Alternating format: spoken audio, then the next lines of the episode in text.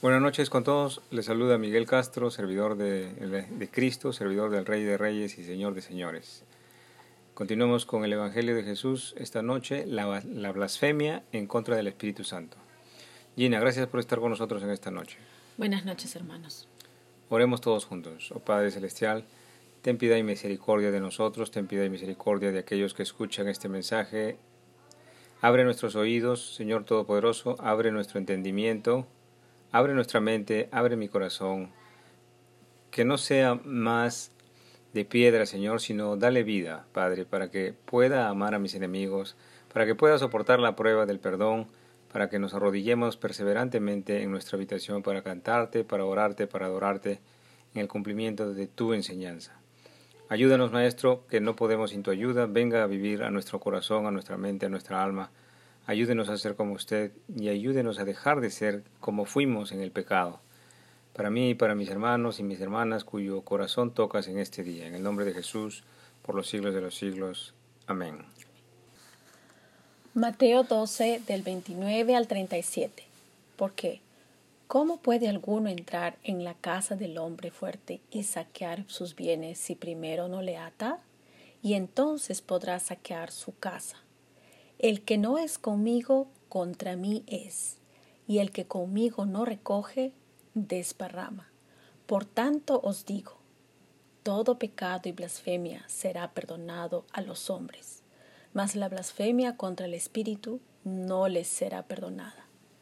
A cualquiera que dijere alguna palabra contra el Hijo del Hombre, le será perdonado, pero al que hable contra el Espíritu Santo, no le será perdonado ni en este siglo ni en el venidero. Oh, haced del árbol bueno y su fruto bueno, oh, haced del árbol malo y su fruto malo, porque por el fruto se conoce el árbol. Generación de víboras, ¿cómo podréis hablar lo bueno siendo malos? Porque de la abundancia del corazón habla la boca. El hombre bueno del buen tesoro del corazón saca buenas cosas, y el hombre malo del mal tesoro saca malas cosas. Mas yo os digo que de toda palabra ociosa que hablen los hombres, de ella darán cuenta en el día del juicio, porque sus palabras serán justificadas y por sus palabras serás condenado. Gloria a Dios por su palabra. Recordemos que en la charla pasada Jesús acaba de sanar un endemoniado ciego y mudo que probablemente los mismos religiosos fariseos no pudieron, no habrían podido sanar y entonces se lo trajeron para ver si el maestro lo podía sanar. Estos fariseos, al ver el poder sobrenatural que Jesús tiene, se escandalizan, se ofenden y le calumnian diciendo que su poder viene de Belcebú.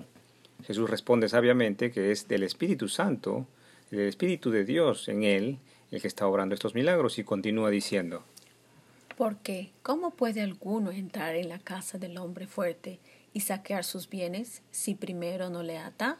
Y entonces podrá saquear su casa. Gloria a Dios. El Señor Jesús está enseñando a nosotros, y en especial les está enseñando a estos fariseos en estos momentos, que Él tiene el poder sobre el diablo. Jesús no podía, no podría estar ordenando a Satanás y a sus espíritus malignos a salir de los hombres poseídos. No, podría ser entonces Satanás quien está sacando a Satanás dentro del hombre. Es Jesús quien está entrando en la casa del hombre fuerte. Esto es una casa poseída por el diablo.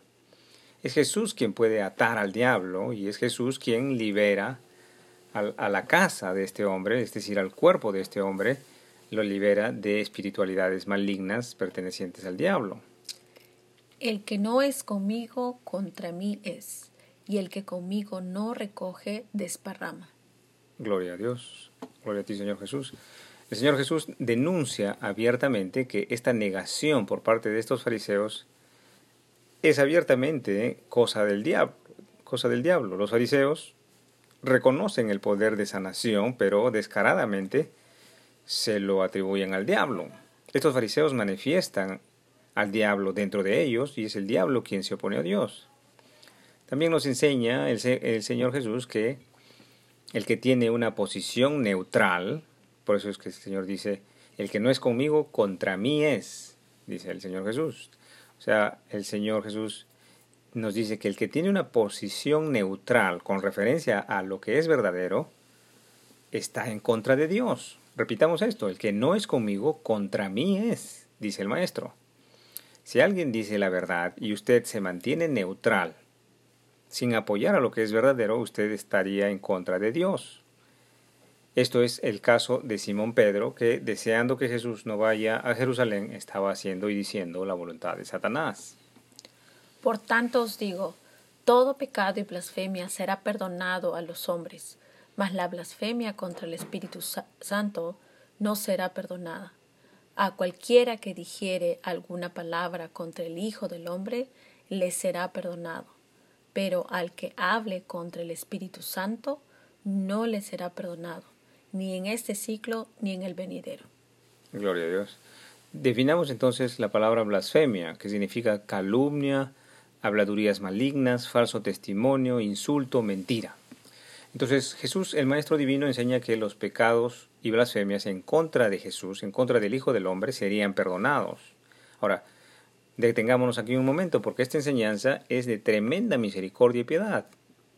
Muchas veces vemos a los fariseos, a los saduceos y escribas, y así como mucho pueblo israelita y judío, blasfeman en, el, nombre, en el contra de Jesús, al punto de acusarlo de muerte de cruz. Pero tan misericordioso y compasivo es el Señor, que anuncia que estas ofensas en contra de su persona también serían perdonadas, nos enseña el Maestro. Bendito seas, Señor Jesús de Nazaret. Pero advierte Jesús, el pan de vida, que la blasfemia en el contra del Espíritu Santo, esta no sería perdonada.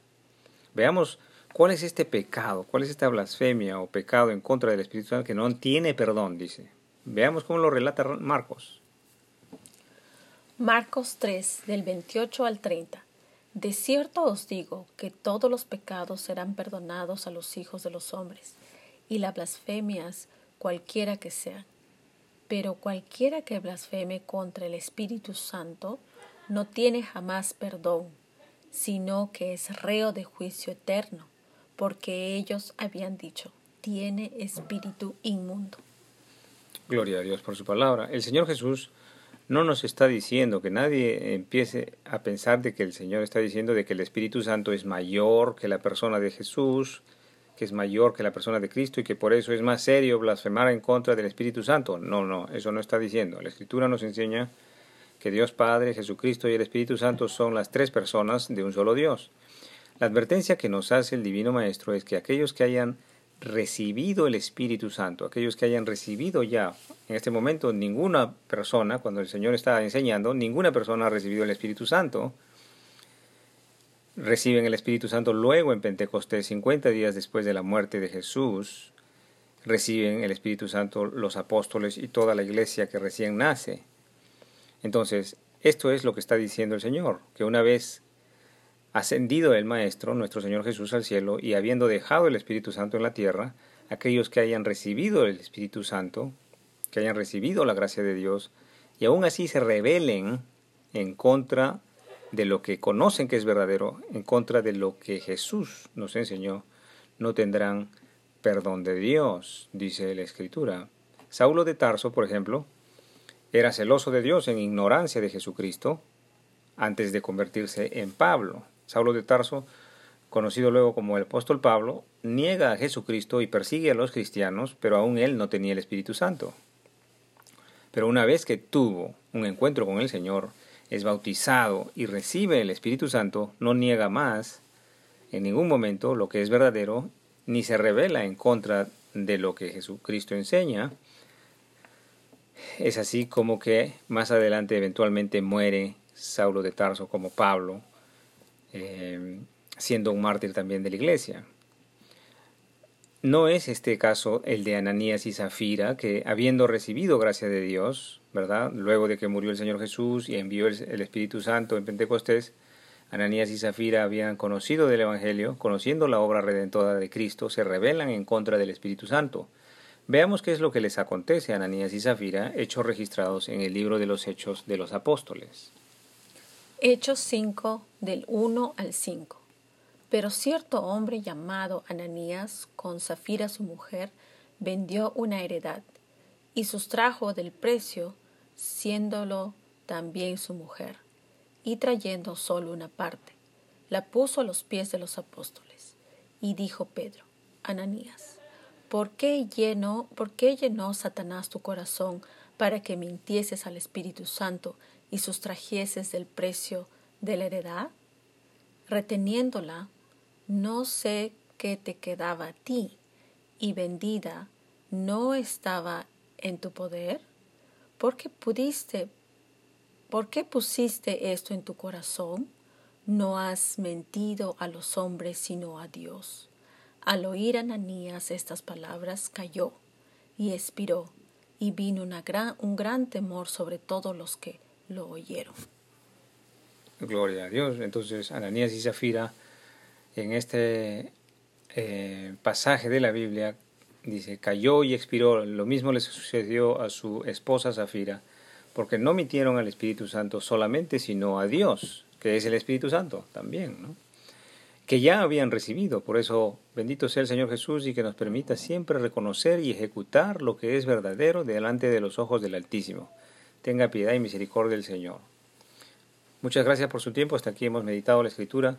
Que el Señor nos permita seguir sirviéndole el día de mañana. Que el Señor os acompañe en vuestro angosto caminar, el ejercicio vivo de la palabra de Dios. En el nombre del Padre, del Hijo Jesucristo y del Espíritu Santo. Amén.